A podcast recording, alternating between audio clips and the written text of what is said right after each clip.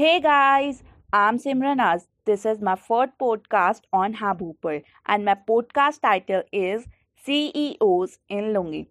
Okay, so C E Os in Lungi is basically mean that how W F H will change our office dressing.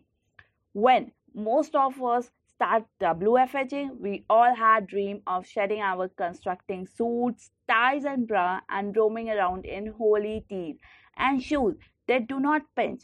But while the pressure to dress and impress has eased, a new fashion category has come to the fore, workshop dressing.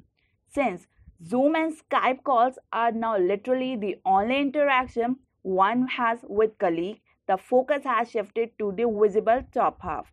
Even C E Os are taking it easy. Yeah, Mahindra Group Chairman and Anand Mahindra recently confessed on Twitter that he had donned a lungi under his shirt while working from home.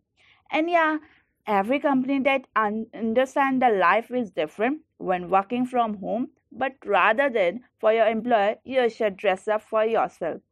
And what's the point of dressing when no one except your family or your pets will see you, right?